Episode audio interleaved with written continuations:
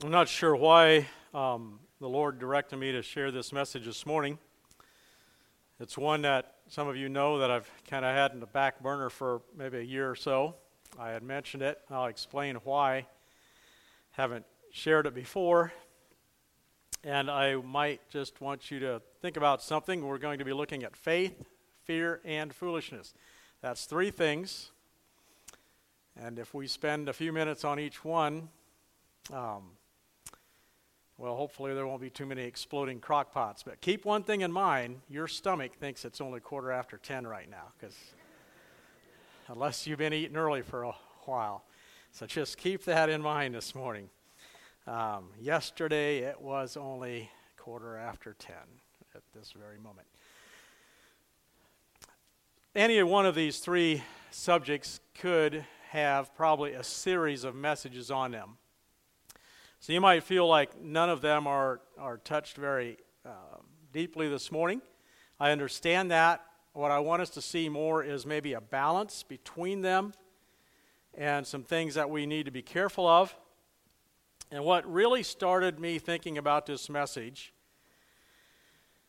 and some of you might be thinking, oh no, did I write something I shouldn't have on a piece of paper we turned in for the statement of faith and practice? I did say something, and I don't even remember sure who all said what. But I, I early on in our process of the statement of faith and practice, I began to kind of get this sense that if someone is cautious about something or is not interested maybe in changing a standard or maybe wants to tighten up a standard, that it's simply based out of fear. That if we have enough faith, we can just, we don't have to worry about any kind of thing like that.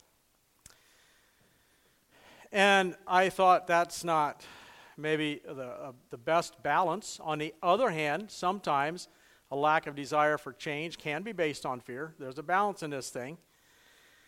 And so I was wanting to preach this message, and I decided I'd wait until maybe we got through part of the statement of faith and practice, just so people wouldn't think that this message was only about trying to sway certain things certain ways or whatever, and you wouldn't hear the message and apply it because that's all you could focus on. And then about time I thought maybe it would be good to share it, uh, a little thing called COVID came along. And this morning, depending on which side of some of those things you are on, you're going to find things in the message. Aha, see, yep, yep, yeah. Well, either side, I think. And there's a balance there too. And so I decided, well, it's probably not best to preach it in the middle of that because, again, it's only going to be heard for that and nothing else. And here, that came along after um, I was planning to talk about this. So, what I want us to do is kind of see a balance this morning as we look at these three things. The first one we're going to look at is faith. And I'm going to, on a couple of these, kind of start out maybe on the what, what it isn't and then look at what it is to kind of help us see uh, maybe the direction we're heading. So, faith is not a mere belief without action. Okay? And I want you to turn with me to James. We have a uh, number of uh, places I want us to look at this morning in the scripture. And I probably won't make a lot of comments on some of these passages for lack of time, but just to kind of help you. And if you're a note taker, maybe jot these down and look at them later, study them out. And maybe at some point I will uh, delve into some of these matters a little more in depth uh, one at a time. But in James chapter 2, starting at verse 14, it says, What doeth it profit, my brethren, though a man say he hath faith and have not works, can faith save him? If a brother or sister be naked and destitute of daily food, and one of you say unto them, Depart in peace, be ye warmed and filled, notwithstanding ye give them not those things which are needful to the body, what doeth it profit? Even so, faith, if it hath not works, is dead, being alone. Yea, a man may say, Thou hast faith, and I have works. Show me thy faith without thy works, and I will show thee my faith by my works. Thou believest that there is one God, thou doest well. And notice this particularly the devils also believe and tremble. But wilt thou, o, thou know, O vain man, that faith without works is dead? So the fact is, you can have a head belief, you can have an understanding, you can believe certain things, and still not have saving faith, or faith that will actually uh, help you in life with your fears and, and some of those things. The devils believe. They know who Jesus Christ is, they know who God is, but they don't place their faith in Him for a means of salvation or call Him Lord. That's not something to do. Faith is not acting foolishly, and we'll talk about that a little bit more later in the message. Faith is not placing selfish demands on God. Uh, James also says that you ask and have not. And why not? Because you ask amiss that you may consume it upon your lust. So we don't just go to God and demand things and say, Well, I've got faith, so God has to give it to me. It's not a disregard for um, the whole of Scripture. In other words, we don't. Um, we don't overlook other things in the scriptures and say, well, that's based on faith. We don't need to do those things. And it's not a leap in the dark. Sometimes people think faith is just this idea that you just believe in things that you have no reason to actually know if they're true or not. And that is not faith. Uh, that probably is foolishness, actually. Now, can we know everything about God? Can we know everything about our salvation? No. But God has given us enough to know. So turn with me to Hebrews chapter 11. And I realize that. Uh, Kevin has been going through Hebrews, but we can hardly talk about faith without taking a look at this passage. I don't know, and maybe you can think of one, but I don't know of another word in the Bible that specifically is given a definition says this is what it is. I don't know if the Bible anywhere says, and love is, and then gives a definition outside of it, shows us what love is. The Bible shows us a lot of what faith is. We'll talk about that. But the Bible actually says this is what faith is, right here. And so we start in verse 1 of chapter 11. Now, faith is the substance of the things hoped for, the evidence of things not seen. Let's just look at that uh, for a little bit. Faith is the substance, or it is the assurance, or it is uh, a clear understanding with uh, reason to believe. Okay? It's the substance of things hoped for. And then it says the evidence of things not seen. So, faith, you cannot necessarily see the things we believe in themselves. I didn't wake up this morning and see God in, a visible form, but I've seen a lot about God this morning. I've seen Him work, I've seen His creation, I've seen a number of things that show me there is a God and we talk about salvation, we talk about a number of these things, and you cannot necessarily see them with your eyes. And this is what happened in the 1600s, the, supposedly the Age of Enlightenment, when people began to say that the only thing you can be sure of are the things you can test with your five senses or things you can test in a laboratory. And so, since some of these things you can't taste or see or smell or whatever, they say it can't exist. But there are evidences for it. The, the Bible does not ask us to believe something that is simply just um, something out there that we have no reason or no evidence for. In verse 2, it says, For by it the elders obtained a good report. Through faith, we understand that the worlds were framed by the word of God, so that the things which are seen were not made of the things which do appear. We understand by faith that God created everything out of nothing, basically. The things that we can see were not things that, like, He didn't take this and build this in a sense. He spoke it into existence. We understand that by faith. And four, and let's just jump down to verse six. And then this is what is important to notice. But without faith, it is impossible to please him or to please God. For he that cometh to God must believe that he is, and that he is a rewarder of them that diligently seek him. Now, I don't know if it uh, would have made any difference to you this morning of your coming to church if you would have known that the church had been, that this church was no longer here, it was just a field, and nothing, nothing here. Well, we're going to go to church anyway. That would have been foolish to come here. Uh, now, if we were meeting here as a brotherhood. But what I'm saying is, you wouldn't have come to a cornfield this morning, likely, by yourself, to have church. You came here because you knew the building was here, you knew the people were coming, you knew there was a service this morning. It's the same thing with God. You, God says that it is impossible to please Him without faith because if you're going to actually seek Him, you have to believe He is. You don't just seek something that's not there. And then it says He's a rewarder of those that diligently seek Him. Diligently seek Him. He will reward them. I don't know how many of you are aware of this. It caught my attention this last summer. There was a man uh, by the name of Fenn. I'll just read this. It says, After sitting undisturbed for more than 10 years, a treasure chest holding gold nuggets and precious gems has been found in the Rocky Mountains. The box was hidden by millionaire art dealer Forrest Fenn. His only clues included a map and a poem. But after countless quests, the search is over. Ten years. People have been going there looking. I didn't know about it. Glad I didn't. That way I wasn't tempted to go look for it. Till after somebody found it. And then it says, The treasure has been found. He wrote uh, in a statement uh, to someone, he says, It was under a canopy of stars in the lush forested vegetation of the Rocky Mountains, had not been moved from the spot where I hid it more than 10 years ago.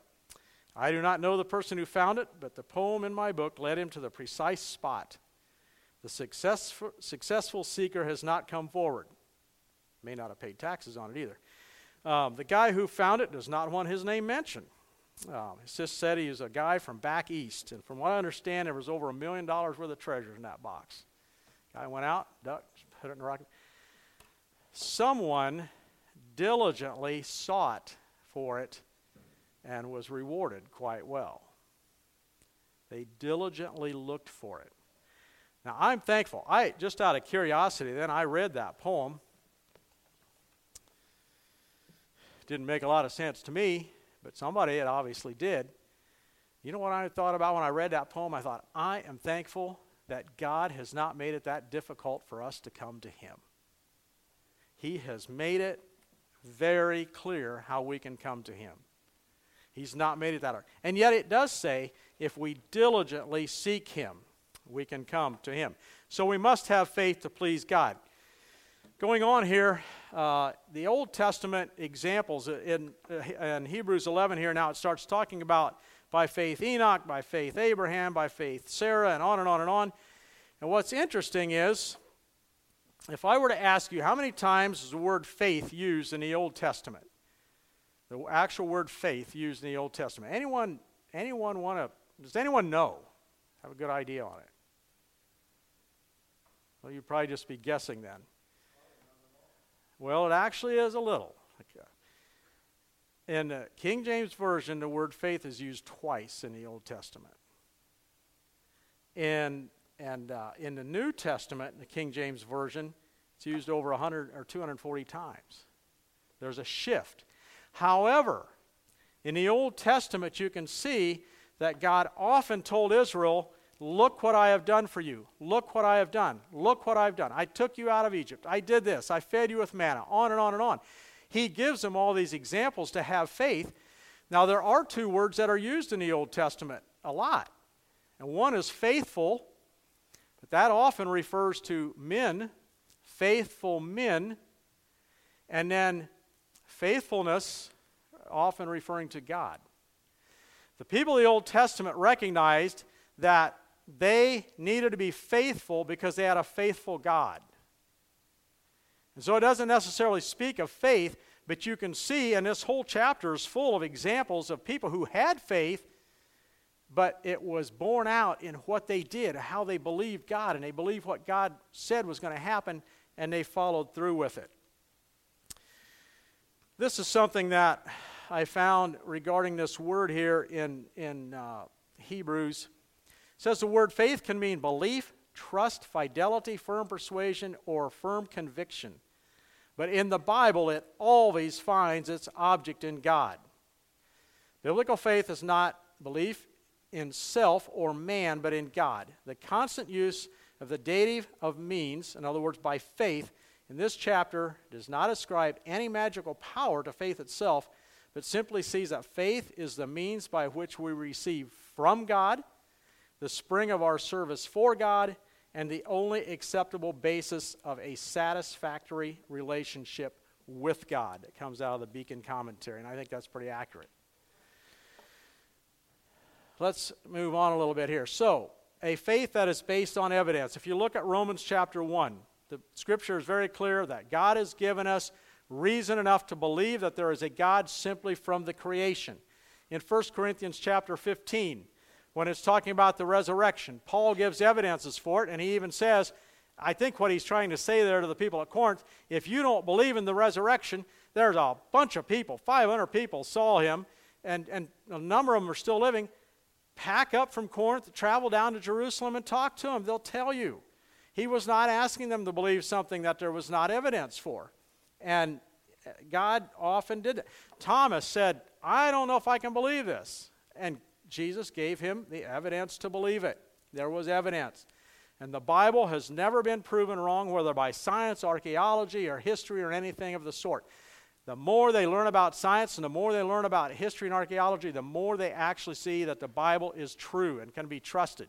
So God has given us something that we can trust in, we can have faith in, and He has given us the evidence to show that what He says is right and we can believe in it and trust it. A confidence in what we can see, uh, what we cannot see now, is part of faith. So we can have this confidence. Turn with me to 2 Timothy. Look at verses 5 in 2 Timothy chapter 5. Verses 5 to 7, he says, Now he that hath wrought us for the self same thing is God, who hath who also hath given unto us the earnest of the Spirit. Therefore, we are always confident. We're confident in our faith, knowing that whilst we are at home in the body, we are absent from the Lord, for we walk by faith, not by sight. There is a fact that we can't always see everything, we can't see what's coming, but we trust. We have confidence in God. We trust because of our faith. And often we can see that God has worked in our lives before, and we can trust Him to move ahead. And we also see the reason for our hope. If we go back uh, to Romans chapter 5, verses 1 and 2, it says, Therefore, being justified by faith, we have peace with God through our Lord Jesus Christ, by whom also we have access by faith into his grace, wherein we stand and rejoice what? In the hope of the glory of God. And you will see the word hope and faith used a number of times together in the scripture. Faith is our means of salvation. And you can see that in John chapter 8. I want you to just turn with me to these passages very quickly. John chapter 8, verse 24.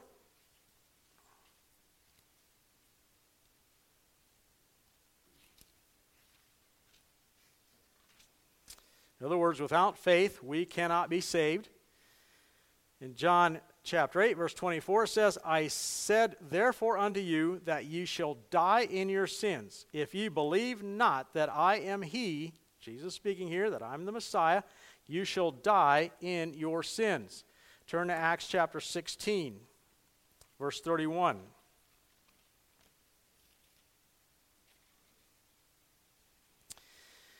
Says, And they said, Believe on the Lord Jesus Christ, and thou shalt be saved, and thy house. And this follows on with, um, in Acts there with the Philippian jailer. That's when he was talking about this.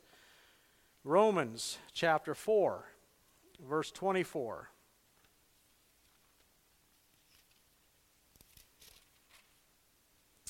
says, but for us also, to whom it shall be imputed if we believe on him that raised up Jesus our Lord from the dead. And it's talking about, again, righteousness and justification being imputed. And in Ephesians chapter 2, we'll look at one more here. Ephesians chapter 2, verses 8 and 9. For by grace are you saved through faith and that not of yourselves, it is the gift of God, not of works, lest any man should boast. And so we can see that faith is the means of our salvation, placing our faith in Jesus Christ. Now, I want to just look at a few examples of faith. If you're saying, well, what does faith look like? Uh, I'm just going to give you a few. Matthew chapter 8. We're going to look at a few passages here in Matthew. Matthew chapter 8, verse 10. And this is the centurion that told Jesus, just speak the words. I have people, I'm under authority. I have people that are under my authority. You don't have to come to my house. Just say the words and he'll be healed.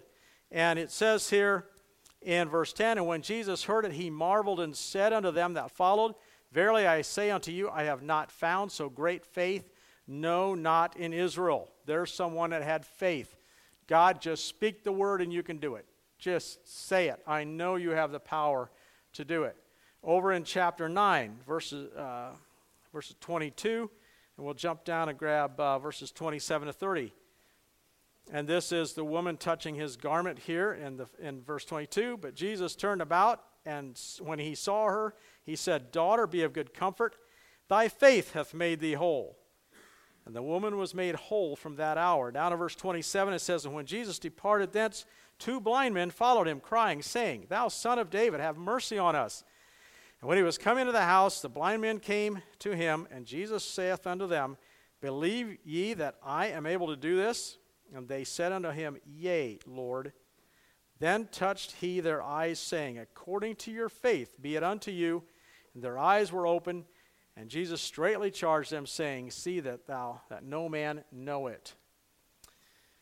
And then on to Matthew chapter 17, verse 20.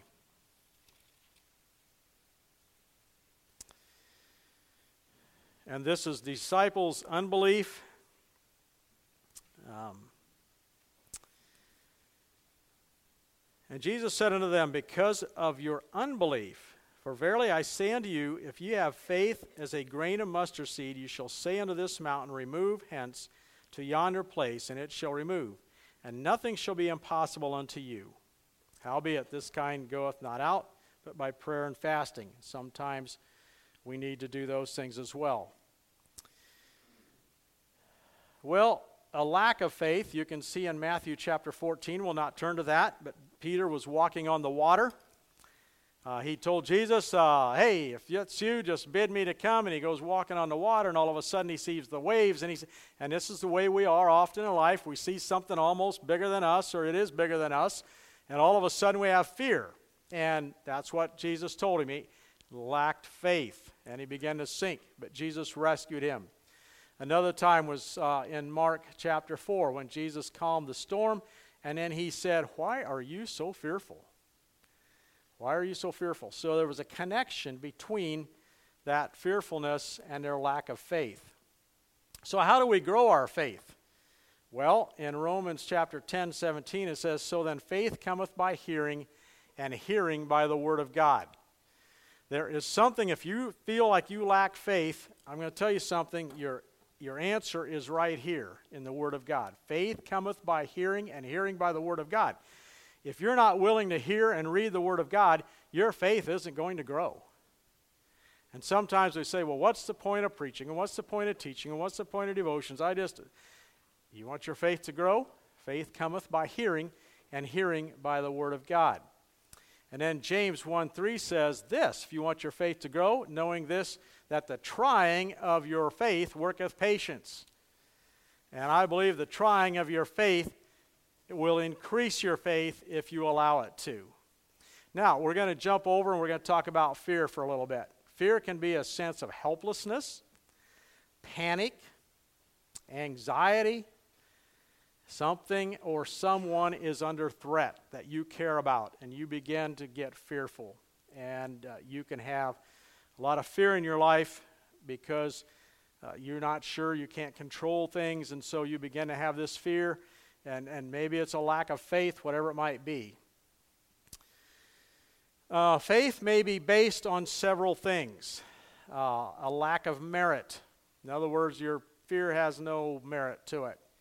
Now, let's just talk a little bit about that. Think about a child, for instance. So, you young parents maybe know and you have little children and, and maybe they call you into the bedroom and they can't sleep and uh, daddy I, I and you say what's wrong well i'm afraid what are you afraid of well there's monsters under my bed i'm sure there's monsters under my bed you know, i've, I've seen them i know there's my now I want to encourage you as parents don't just say, well, that's the stupidest thing I ever heard. There's no monsters in the house. There's no such thing. Just go to sleep and walk out the door. It's probably not the thing. You might tell them, look, if you saw a monster, it was probably just me coming in after a hard day's work. There's nothing, that's not what, it wasn't a monster. Whatever you do, if it's dad in there, don't say, oh, that was your mother. That, you, you'll have some fears to deal with that are probably legitimate if you try that. But the fact is, a child has these fears. And those are times for teaching, times for helping them to learn to trust and not to just blow those fears away. And have you ever noticed a child, who are they going to call when they have those fears? It's someone they trust. And we can, if we nurture that, help move them into adulthood that when they have fears in adulthood, teens and older, that they go to the God that they can trust. If they're always told their fears are just illegitimate and dumb and whatever, they're going to think that that's the way God's going to look at their fears. And God doesn't look at our fears that way. And we'll see some passages regarding that. I remember as a boy, and I hope I was really, really young. I'm pretty sure I was. I think it was after Kenton was in school and I wasn't. And we lived on this road. There wasn't a lot of traffic. It was a gravel road, so you could hear or see somebody coming from a long ways off. And I don't know why, but I got into my head at one point that whenever somebody was coming down the road, I ran behind the trailer because I didn't want them to see me out in the yard. And that was kind of dumb. And I can still remember as a little tyke, and I hope I was really a little tyke, uh, thinking at one point, okay, this just doesn't make sense. I, I can't do this. there's no reason for this. And I remember forcing myself to stay out in the yard after a few cars went by, and then it was kind of that was gone. Maybe that's why I still like places that are up a lane. I don't know. But it was a childlike fear, it had really no merit to it.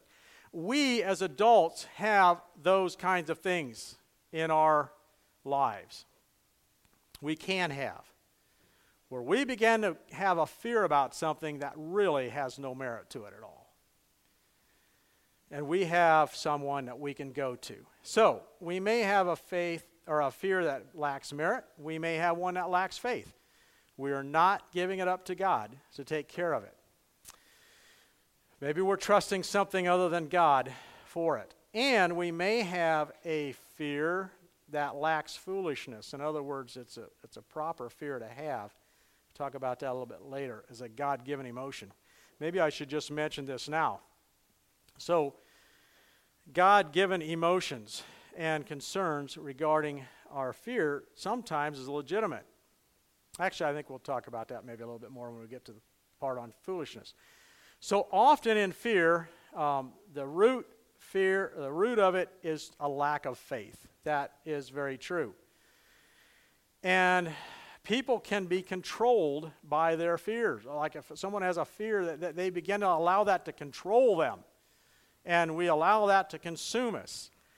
And I learned something uh, even more over this last year that not only can people be controlled by their fears, but fearful people can easily be controlled. You think that through. And it's kind of sad, but it's the way it is. So, turn with me to Hebrews chapter 2.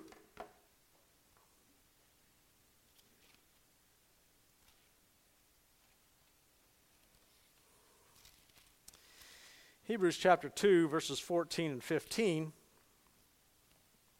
And it's talking here now about Christ's work of salvation. And he said, For as much then as the children are partakers of flesh and blood, he also himself likewise took part of the same, that through death he might destroy him that had the power of death, that is, the devil, and deliver them who through fear of death were all their lifetime subject to bondage. There is something about fear that brings us into bondage. He's talking here about those who through life feared death, and so they, they never enjoyed life because they were afraid to die. And there are people today that are going through life with these fears that if we would simply turn this over to God and allow Him to, to help us in it. In Revelation 21, it says, But the fearful and unbelieving, and the, now look who it lists it with, the abominable, the murderers, the whoremongers, the sorcerers, idolaters, and all liars shall have their part in the lake of fire, or in the lake which burneth the fire and brimstone, which is the second death.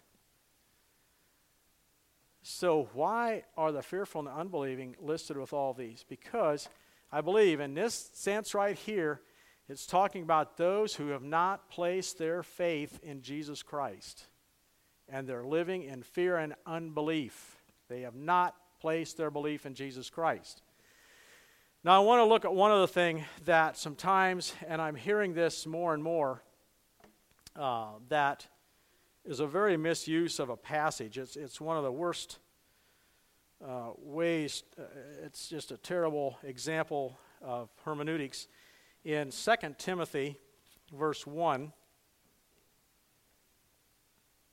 and the reason I bring this up is because this belief is being accepted in even some of our, what were not so long ago, uh, theologically sound Anabaptist churches. So in the King James in 1 Timothy or in 2 Timothy chapter 1 verse 7 it says for God hath not given us the spirit of fear but of power and of love and of a sound mind. And because it uses the word spirit of fear there are people that are teaching that if you have fear it's an evil spirit in your life and you have to cast out the spirit of fear. Get cast it out of your life like a demon and get rid of it. And that's not what this passage is talking about at all. And I'm not sure how someone honestly could get this out of this passage. I believe the Williams translation says it, it has not given us the spirit of timidity. We're not to be timid as Christians. We have the power of the Holy Spirit. He gives us a sound mind and proper thinking, and we don't have to be fearful about that, and especially with regard to uh, speaking for Christ and being a Christian and so forth. He's not given us a spirit. And the word spirit is used a number of ways in the, in the Bible. It's used basically the same word. It can be used for air, it can be used for your spirit. Someone has a spirit of gentleness. It doesn't mean they've got an actual spirit living in, in them that's Mr. Gentleness. Uh, that's not the case. Or spirit of fear, that's not what it's talking about. So if someone tells you that, if you're fearful and somebody says, well, you got a spirit, you got to get cast out, tell them to come and talk to, to me, and we'll have a little chat. Um, let's go on here. So, fear, Jesus said if, eh, that I will never leave thee nor forsake thee. When a child knows that they can walk along and hold their parent's hand, they don't have near the fears they do when all of a sudden, where's mom? Where's dad? And all, all these big people around, and all of a sudden, Jesus said, I'll never leave thee nor forsake thee. He says at the end of his discourse there with his disciples before he leaves, he says, I am with you always, even unto the end of the world. Amen. Jesus Christ is always with us. In 1 John um, 4.18, and I would like to turn to these passages just to help us if you're struggling with fear. Uh, 1 John chapter 4, verse 18 says, There is no fear in love but perfect love casteth out fear, because fear hath torment. He that feareth is not made perfect in love. And we could spend a lot of time on that passage, and we don't have that this morning. But there's something about a pure love for God and a pure love for others that takes care of a lot of our fears. Perfect love casteth out fear. Philippians chapter 4, verses 6 and 7.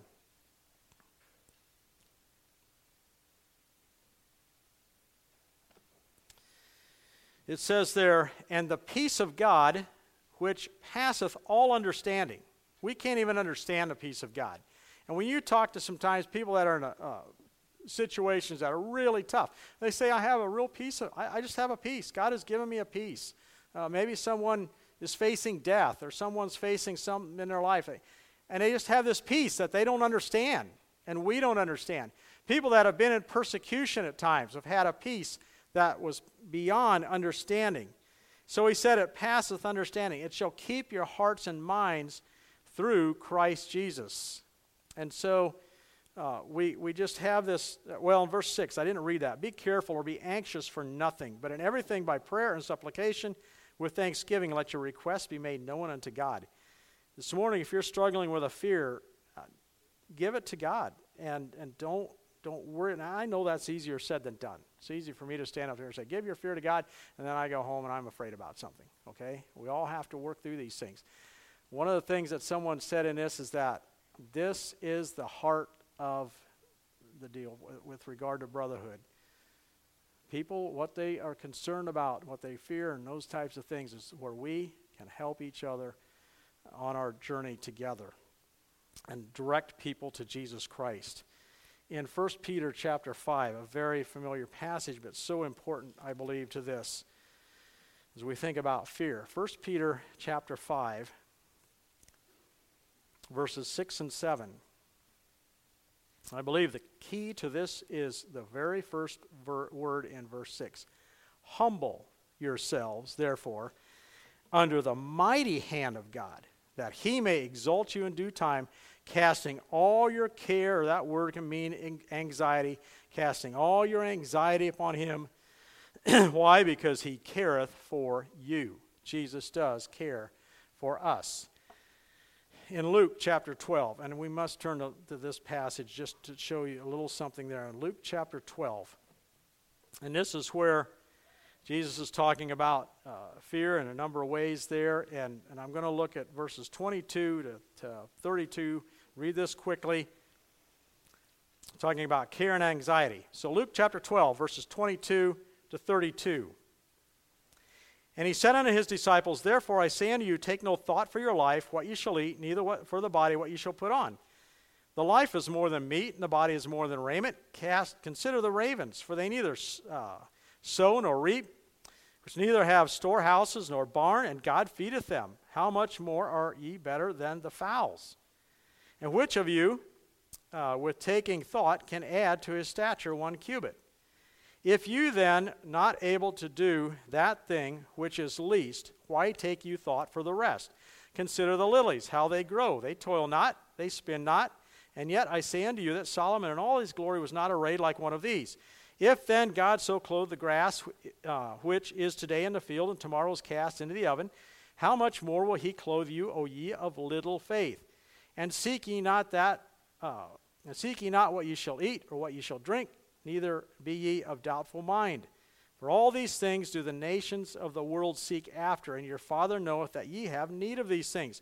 But rather seek ye the kingdom of God, and all these things shall be added unto you. And here's the note what I want you to know Fear not, little flock, for it is your Father's good pleasure to give you the kingdom. Little flock, little flock. We're part of his little flock, and he says, Don't fear. It is the Father's will to give you the kingdom. If, God wants to give us the kingdom, how much more will he take care of these things in our lives that come along that we struggle with? Now, I want to jump over quickly and take a look at foolishness. How about everybody stand up for just a second? And sit back down. All right. Okay. Um, not that you look that uninterested, but I thought, well, I've been standing all this time. You might as well stand for a little bit. Okay, so foolishness. I want to just look at this uh, briefly. So, how does this correspond? Well, first of all, foolishness does not replace wisdom. Okay? Or faith, I'm sorry, does not replace wisdom. Rather, the Bible says that the beginning of wisdom is the fear of God. And so we don't do things that are foolish and say, well, um, you know, I got faith. Now, wisdom comes into play. Okay? The beginning of wisdom is to fear God. It does not replace God's word. We don't do things that are contrary to God's word and say, well, I'm just going to do this by faith. That doesn't work. It doesn't replace advice from godly people. Maybe you're wanting to do something in your life and people are saying, whoa, whoa, whoa, this, no, no, well, I'm just going to do it by faith. I'm moving ahead by faith. Get out of my way. I've got faith. Well, you might have a good pile of foolishness right along with it. So be careful. It does not, and it doesn't um, negate the advice from the brotherhood, maybe from your parents, young people. Don't say, well, you just don't have enough faith. Maybe you don't have the experience you need. Faith is not bravado or recklessness. Faith doesn't come swaggering in and saying, I can do whatever. Um, it's not a disregard for legitimate concerns. Okay, there are some times People have legitimate concerns about something. And let me give you a couple examples. It's not an abandonment of all caution. Let me give you a couple examples. if one of these, excuse me, if one of these, uh, and I won't make them stand up so we point them out, but we probably have some 12, 13 year old boys here this morning. And if one of those young men were to be given the car keys to one of you guys' hot cars, I could pick out a couple of them, but. Uh, and, and said, Okay, Terrell, we want you to jump in. This boy is going to drive this car, going to head south on 13 towards 6. You know, that road gets a little like this down there. And, and we're going to see if he can get that thing up over, at least over 120. And we'd like you to ride along. And don't worry about a seatbelt because, after all, you got faith. What could happen? I don't have that kind of faith because that kind of faith is foolishness. We could call it stupid, actually. God has given us actually legitimate fears in life. If you were to ask me to cross a tightrope 100 feet in the air between a couple of buildings or something, I would be afraid. Actually, I'd be afraid to do it probably six feet in the air, but that's beside the point. I wouldn't want to do it because it's not a good idea. It goes against laws of physics, for one thing, and the laws of age, and some of those. It just it wouldn't. There are a number of things like that in life. They're not all physical things. Sometimes those things may be spiritual things. We don't throw car keys to six and seven year olds and say, go out, drive all over the county. Oh, you might have them back a vehicle around a yard or something, but you don't send them out driving all over the county. You better not nor should we, with regard to spiritual matters, church matters, and some of those things, throw the keys to the most immature and say, We'll listen to whatever you come up with. That making sense? There is a balance in these things. It does not, faith does not get rid of legitimate concerns, and it does not abandon all caution. Faith does not overlook history. Rather, it grows on history. Look at the Old Testament over and over and over. God pointed out history. This is why you don't do this. This is why you do this. It does not tempt God. Faith does not tempt God. Turn with me to Matthew chapter 7. Or I'm sorry, Matthew chapter 4 verses 5 to 7. Jesus, here in the middle of his temptation, it says in verse 5, chapter 4 Then the devil taketh him up into the holy city and setteth him up on a pinnacle of the temple, and saith unto him, If thou be the Son of God, cast thyself down, for it is written, He shall give his angels charge concerning thee, and in their hands they shall bear thee up lest at any time thou dash thy foot against a stone. And what did Jesus say? Sure, I'll show you my faith. Let me jump off of there and I'll float down. He could have done that. He said, It is written again, Thou shalt not tempt the Lord thy God. That's a principle that we must keep in mind. If Jesus would have done this, first of all, if he would have cast himself down, he would have been listening to the wrong voice. Sometimes we can do things that are foolish uh, by listening to the wrong voice, and he would have been tempting his father, and for that matter, it would have been a horrible example for us as his followers. He didn't do that. He could have, he didn't. We are not to tempt God and say, I've got the faith to do it. That's not how it works. Faith does not tempt God. You might say, and I've heard some of these things, well, you know what? If I go and I do this, you know, hey, if it's my time to go, I'll go, and if it's not, I won't, whatever. I want us to look at two passages in closing regarding that. Turn with me to Proverbs chapter 10.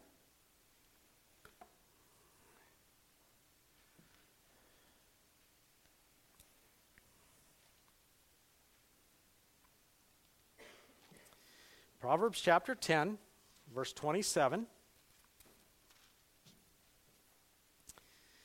says, The fear of the Lord prolongeth days, but the years of the wicked shall be shortened. You can shorten your life from what God would like to give you. Now, sometimes people are maybe killed or die at a very young age, and that was God's will. But you can be foolish and lose your life before God would like for you to. Don't ever write that off and say, well, if I jump out of an airplane without a parachute, if it's my time to go, I'll go. Yeah, it'll be your time. I guarantee it.